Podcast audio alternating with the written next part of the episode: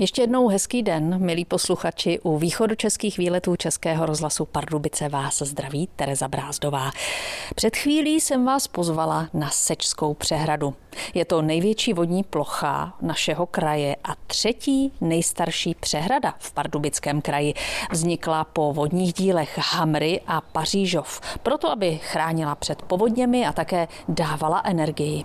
Přehradu si oblíbili rekreanti, rybáři, surfaři a Vyčet toho, jakým způsobem teď v létě můžete na seči trávit čas, by mohl pokračovat. Přes korunu hrázek, níž vede 38 metrů dlouhý tunel pod zříceninou hrádku Vilčtejn, teď bohužel neprojdeme. Zdejší silnice, která vede ze Seče do Trhové kamenice, se totiž opravuje. Nicméně těsně u koruny hráze jsem se setkala s Lubomírem Musilem ze společnosti Povodí Labe. Jak jsme teď vysoko? Teď jsme výšce přibližně 490 metrů nad mořem, to jest asi tak 33 metrů nad terénem, eh, který je pod námi, to je výška hráze. Hráz je postavená ze žuly, jak je dlouhá? Hráz je dlouhá 165 metrů, je postavena z Lipkovské žuly, která se sem dovážela lanovkou eh, z lomu u Lipkova, protože její kvalita byla nejlepší. Kdy se se stavbou přehrady začalo? Začalo se v roce 1924 po dlouhém a složitém projednávání, vodoprávním projednávání Začalo se výstavbou limnigrafu, aby se přesně zmapovalo množství vody v budoucí nádrži, pak se posléze budovaly přístupové komunikace, zázemí jako kantýna, domek hrázného, kde byl využit jako kancelář a kovárna a e, drtič, lanovka a další objekty pro výstavbu. Jak dlouho se stavěla přehrada? Stavěla se se všemi doprovodnými stavbami v podstatě 10 let. Stavila se až do roku 1934. To se stavila poměrně dlouho. Stavila se dlouho, jednak proto, že byla rozlehlá, eh, bylo tam mnoho stavních objektů a navíc to bylo v krizových letech a podnikatel Vendelin Dvořák z Pardubic v průběhu té stavby zkrachoval a stavbu musela převzít další firma, eh, která ji pak už dokončila. Sečská přehrada je dlouhá 7 kilometrů. Vodní plocha má velkou rozlohu, ku podivu ale Seč nestihl podobný osud jako obce na Pastvinách. Když se stavila Pastvinská přehrada, tam zaniklo mnoho domů. Tady to bylo v podstatě asi jenom 11 chalup. Bylo tady víc domů, ale nebylo jich až tak moc. Z obce Dolní Ves zmizela větší polovina pod budoucí obudovou cestou kolem nádrže a před vlastní hrází byla osada u Mlína na Bělidle a tam bylo taky pár chalup, které byly zatopeny. Říká Lubomír Musil z povodí Labe. Každopádně poetiku přehrady si začali lidé uvědomovat už záhy po její dostavbě. Ostrov, který leží pod skálou se zříceninou hradu Oheb, si zamilovali skauti. Stanový tábor tu měli ve 40. letech. To už se na Seči začal začali stavět také chaty a chataři si tu založili pět osad. U přehrady se také natáčelo pár filmů. Možná si vzpomenete na známou Robinsonku. Jeden z nejkrásnějších pohledů na Sickou přehradu je ze skály od zříceniny hradu Ohepa. Tam my se vydáme za chvíli. S východočeskými výlety Českého rozhlasu Pardubice se dnes vydáváme k přehradě Seč. Jeden z nejkrásnějších pohledů na největší vodní plochu našeho kraje je z hradu OHEP. Tam se teď vydávám s Alešem Kopeckým z agentury ochrany přírody a krajiny České republiky a chráněné oblasti Železné hory. Nám ten přístup tak trochu eh, zkomplikovala oprava silnice a hráze, protože eh, přes tu nemůžeme, takže přicházíme směrem od ústupků. Eh, ano, nejlepší přístup k Ohebu nebo do přírodní rezervace Oheb tak je od města Seč, ale ten teďka teda komplikuje rekonstrukce té silnice, jak jste zmínila. Těch přístupových cest se mi několik, eh, takže využíváme jednu z alternativ směrem od těch ústupků. O té hlavní silnice je to na Oheb jak daleko? Na samotný vrchol nebo ke zřícení hradu Oheb je to zhruba půl kilometru. Poprosil bych návštěvníky při návštěvě rezervace, pokud by šli eh, směrem od Seče, tak aby skutečně využívali hlavní turistickou stezku, protože dost často se stává, že návštěvníci si cestu zkracují a prochází těmi lesními porosty, dochází tam pak ke škodám, k šlapu a tak dále, takže skutečně využít značené turistické stezky. Na Seči jsou hrady vlastně dva. Jeden je přímo nad tunelem, který vede eh, na hráz, to je Wilčstein, eh, tam se nedostaneme. Nedostaneme, tam si myslím, že ten přístup eh, není povolen, dostaneme se jenom na ten oheb. My už teď přicházíme k samotné zřícenině hradu. Tady musí být návštěvníci také obezřetní, protože to není nějak zabezpečeno proti páru kamenů a tak dále. Ano, ten hrad má dlouhou historii, je to v podstatě zřícení na středověkého hradu a v posledních letech zde neprobíhaly žádné údržbové práce, takže zdivo toho hradu samozřejmě může být rizikové pro návštěvníky. Samotný objekt toho hradu se nachází mimo turisticky značené stezky, takže i z toho důvodu by návštěvníci do areálu toho hradu neměli vstupovat, ale i ten pohled jako z těch stezek z jeho okolí je dostačující a krásný. V tomto místě ještě než tu samozřejmě vznikla přehrada, tak Chrudimka krásně meandrovala, tvořila takový ohyb, proto se jí taky říkalo ohebka. Eh, je to tak, ale ještě v dávnější historii tak je taková zajímavost, ta chrudimka tekla eh, původně jinudy, v podstatě protékala pod hřebenem Kaňkových hor a ústila do řeky Doubravy ale až následně změnila směr toku, vlastně se ohnula kolem toho skalního masivu Ohebu a protéká v současné době tudy, kudy teče. Tady jsou zbytky těch hradní zdí. Jak je to starý hrad, nebo můžu vůbec identifikovat to, co tady zůstalo? No, tak některé historické údaje uvádějí eh, zhruba 14. století, některé až 11. století. Já ty přesné informace nemám, to by bylo spíš dotaz jako na nějakého archeologa nebo památkovou péči. Ten výhled je naprosto famózní, vidíme ten ostrov eh, uprostřed eh, seče. Povězte mi, odkud se dá z Ohebu zamířit dál? Které byste ty pěší trasy vybral? Tak v okolí seče je spousta krásných míst, které stojí za návštěvu.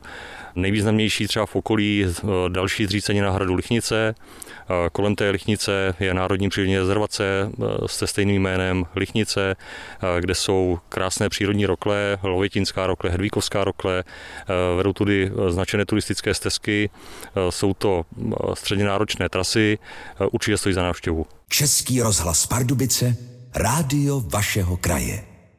Vracejí se k vám východočeské výlety. My stále zůstáváme na březích přehrady Seč a v lokalitě hradu Oheb jsem se teď potkala se zoologem Ondřejem Machačem. Ondřej, my si teď musíme dávat pozor na to, kam šlapeme. To vždycky a všude, ale eh, tady se teda pohybujeme eh, v areálu té bývalé zřícení nebo hradu Oheb, který je zajímavý nejenom teda nějak krajinářsky výhledově, ale že je to i spoustu zajímavých druhů živočichů.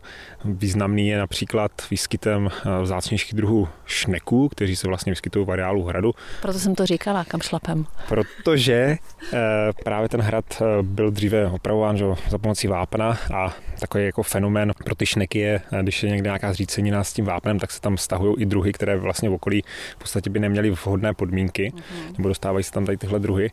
A eh, jedním z takových šneků, který je takový jako vzácnější i tady jak v regionu, tak v celé Česku, tak je hrotice obrácená, což je takový drobný protáhlý šneček.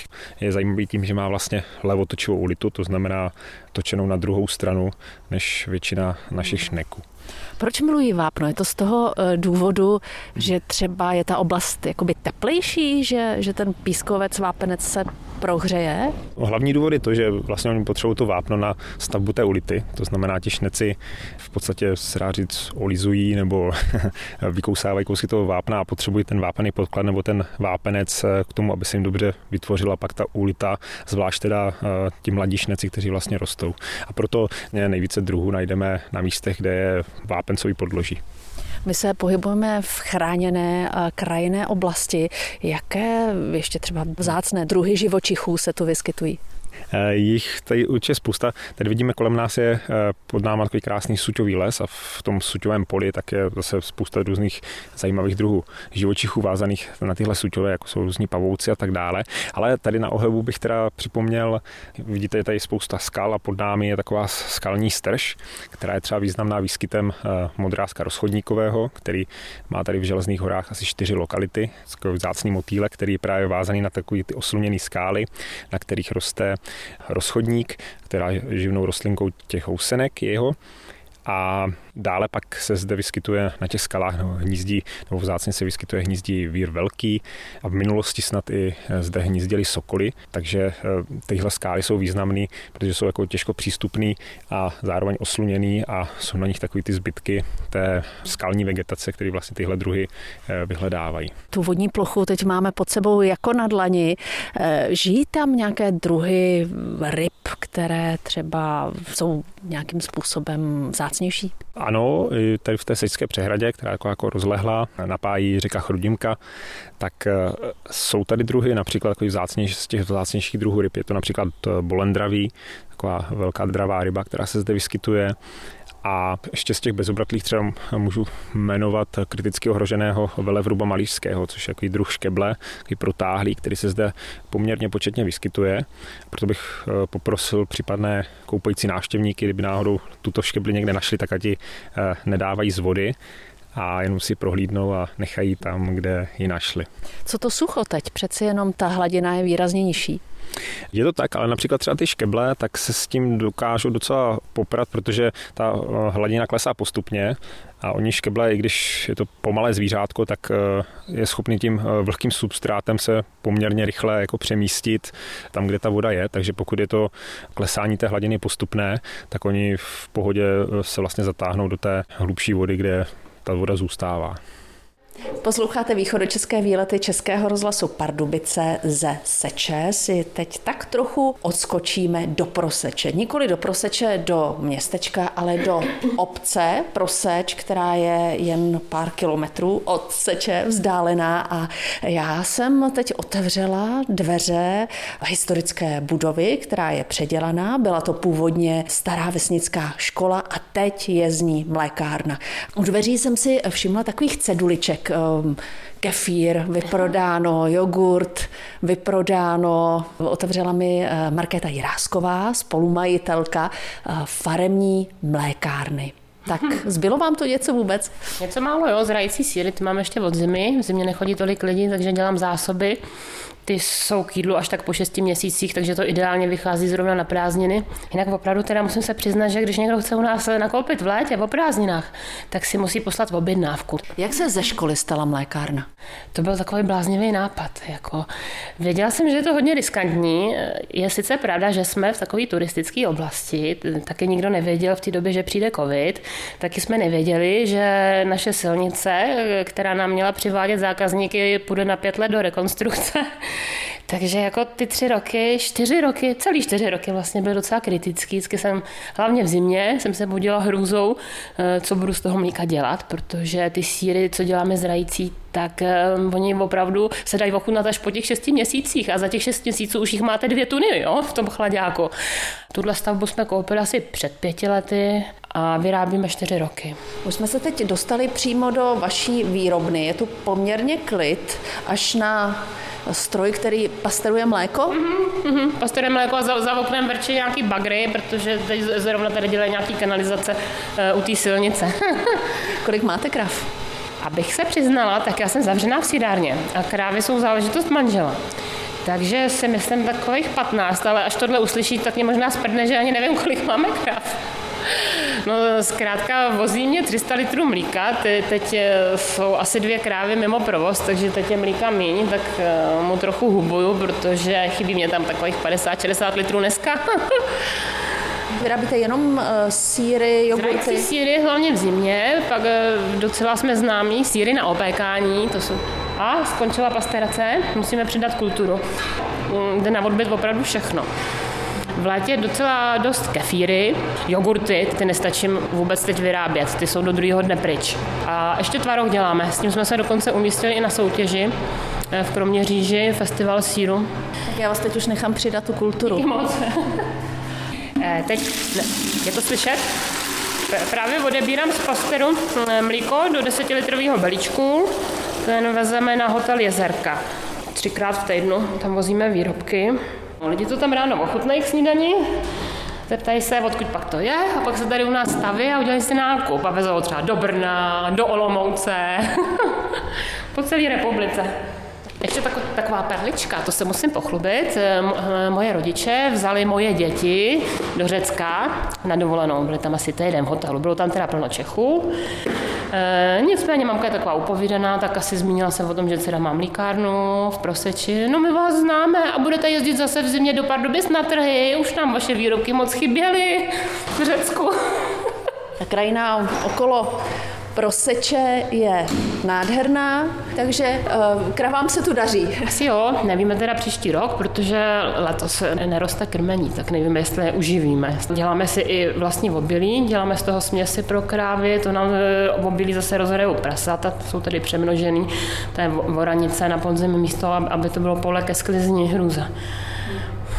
Tak ještě v té vaší práci máte nějaké další nápady, plány, vize? Mám takový přání dělat lepší síry, zrající, něco jako gouda.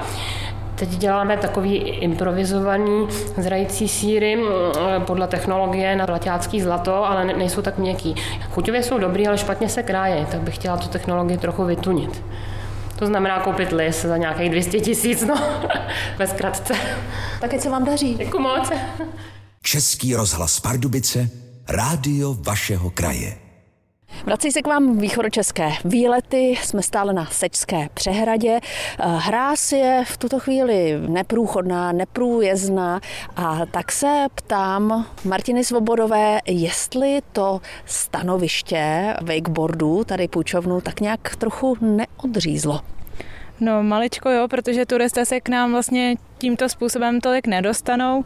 Eh, zastaví je jakékoliv značky, které eh, symbolizují zákaz průchodu přes hráz a tím pádem vlastně my vzhledem k tomu, že se nacházíme v zátoce těsně před hrází, tak eh, jsme víceméně od těchto turistů hlavně odříznuti. Půjčovnu wakeboardu za chvilinku vysvětlíme, o co jde. Má na starosti Filip Menz. Na Sické přehradě se dají půjčit lodičky, šlapadla, sjíždějí se sem milovníci vodních sportů a to i těch adrenalinových a už jsme u toho, protože wakeboard je adrenalinový sport. Wakeboard je určitě adrenalinový sport. Naše dráha tedy je kratší než ostatní dráhy v České republice, ale je ideální pro začátečníky a i zkušení jezdci si tady rádi zkusí nějaké nové triky. Wakeboard vypadá jako snowboard? V podstatě ano. Martino, wakeboard znamená co? Tak wakeboard je přímo název pro to vybavení a pro tu jízdu na té vodě. Takže něco jako když máte snowboarding, tak máte wakeboarding. Takže tohle je přímo jakoby název pro ježdění na wakeboardu na vodě. Mm, I s hudbou. Koukám, že nám někdo opět zesílil rádio. No je to letní pohoda. Uh, tak a Filipe, protože tu nemáte v tuto chvíli žádného klienta, tak uh, předvedete mi to? Určitě, jdem na to. Tak někdo by tu možná čekal nějaký motorový člun, ale to tažné zařízení funguje úplně jinak. Motorový člun je nahrazen vlekem. Náš vlek jede vlastně na jednu stranu, tam se chod motoru obrátí na druhou a jede zpátky. Takže pro projetí zatáčky je potřeba si správně nadjet, abychom nestratili rychlost. Mohou si na wakeboard eh, stoupnout i úplní začátečníci? Určitě. A právě tahle dráha je pro začátečníky naprosto ideální, protože vlastně je tady jenom jeden jezdec na trati a instruktor se mu může plně věnovat. A děti to zvládnou taky? Zvládnou to také děti. Hodně se nás ptají rodiče, od kolika let doporučujeme jízdu na wakeboardu. Je to různé. Pokud to dítě sportuje, zvládají to tady čtyřletí jezdci, ale sama za sebe bych doporučila od těch deseti let více. Jak dlouho se dá na té vaší dráze tady jezdit? Zkušenější jezdci dokážou klidně těch půl hodiny v kuse odjezdit, ale když někdo začíná, tak je to dost namáhavé na ruce a je ideální tak po deseti minutách se střídat. Tak Filipe, vy už jste teď upnutý na wakeboardu, to jsou speciální návleky, boty. Tohle je typ vázání, do kterého se jenom na boso vleze a na suchý zip se zapne. Tak a teď už v ruce vlastně máte lano, nějak nevystřelí vás to rychle dopředu? Eh, záleží na situaci. Když, když budu chtít, tak vystřelí. Filip už je připravený, stojí na eh, takovém malém molu na mhm. okraji eh, přehrady a vy máte, Martino, v ruce teď ovládací zařízení toho vleku, takže vy ho teď dáte do pohybu, vy ho vystřelíte. Tak. Záleží, jestli Filip chce vystřelit nebo ne. Samozřejmě já ovládám teď tu rychlost, takže závisí to na mě, záleží, jestli je jezdec zkušený nebo ne. Startuje se z malé rychlosti, ale hmm. právě i ty zkušený jezdci dokážou skákat do dokonce z mola. Proto je tady na to ten Black ideální i pro ty zkušený. Každopádně je to bezpečné, protože tady vždycky ta obsluha je a na toho jezdce eh, vlastně musí hledět. Přesně tak. Jo, ten instruktor tady je pro toho jezdce, je připravený i na první pomoc, jsme vlastně i proškolení na první pomoc, takže kdyby se cokoliv dělo, kdyby vlastně ten jezdec si dal velkou ránu třeba do obliče, může se to stát. Proto tady jsme, abychom když tak v případě potřeby zasáhli. Každopádně součástí eh, té výbavy je povinná vesta a helma. Přesně tak. Co je Filipe na tomhle sportu nejkrásnější na závěr? Nejkrásnější, že se vždycky dá zkoušet něco nového. Pokračují východočeské výlety od hladiny Seďské přehrady. Jsem se teď přesunula do městečka Seč, přímo k městskému úřadu. A už tady na mě čeká geolog Jan Doucek, se kterým teď projdu celý Národní geopark Železné hory. A to velmi rychle. Jak je to možné?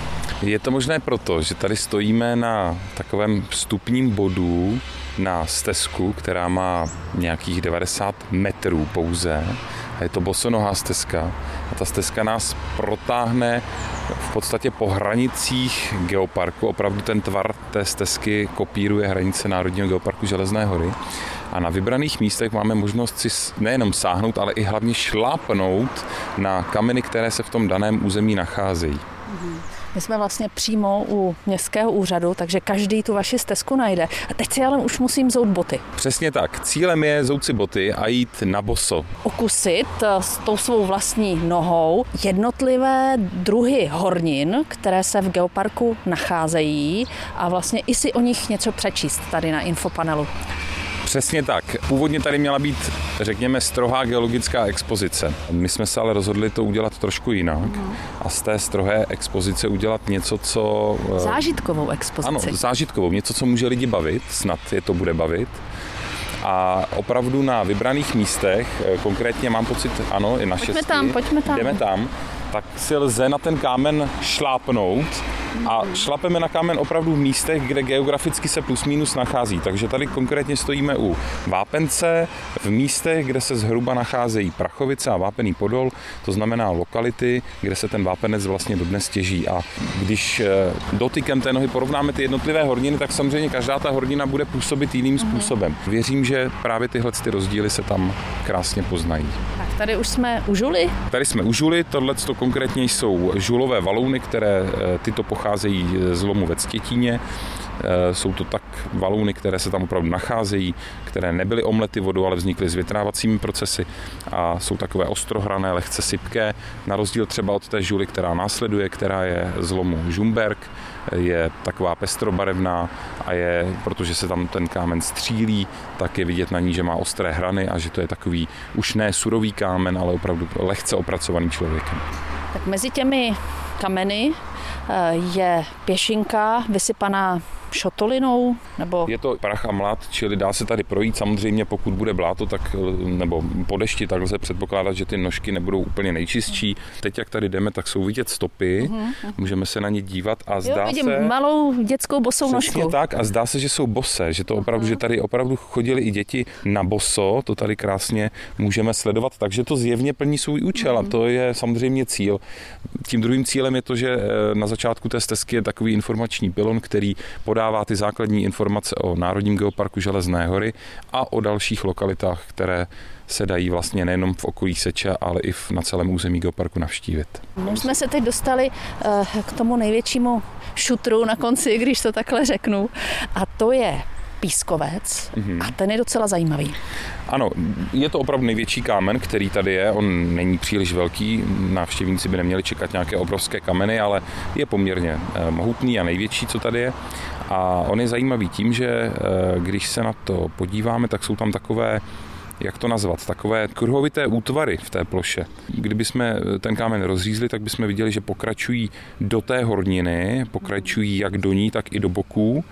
A to byl eh, tunílek nějaký. Byl to tunílek, byly to takové obytné struktury, něco jako eh, když si krtek staví ty svoje nory a ten systém těch nor je poměrně složitý, tak tohle je něco podobného. S tím rozdílem, že v tom moři to nebyl krtek, ale byli to nějací klepítkatci, to znamená nějaký malý rak, který eh, obýval tyhle ty eh, doupata a dutiny a žil v nich. Před kolika tak miliony let? Ten pískovec je druhohorního stáří, konkrétně je to eh, pískovec z období křídy, takže se bavíme někde kolem 90 milionů let. Tak milí posluchači, užijte si váš výlet. Ty naše dnešní východočeské výlety končí. Já se těším zase někdy příště. Loučí se a zdraví vás Tereza Brázdová. Tento pořad si můžete znovu poslechnout v našem audioarchivu na webu pardubice.rozhlas.cz.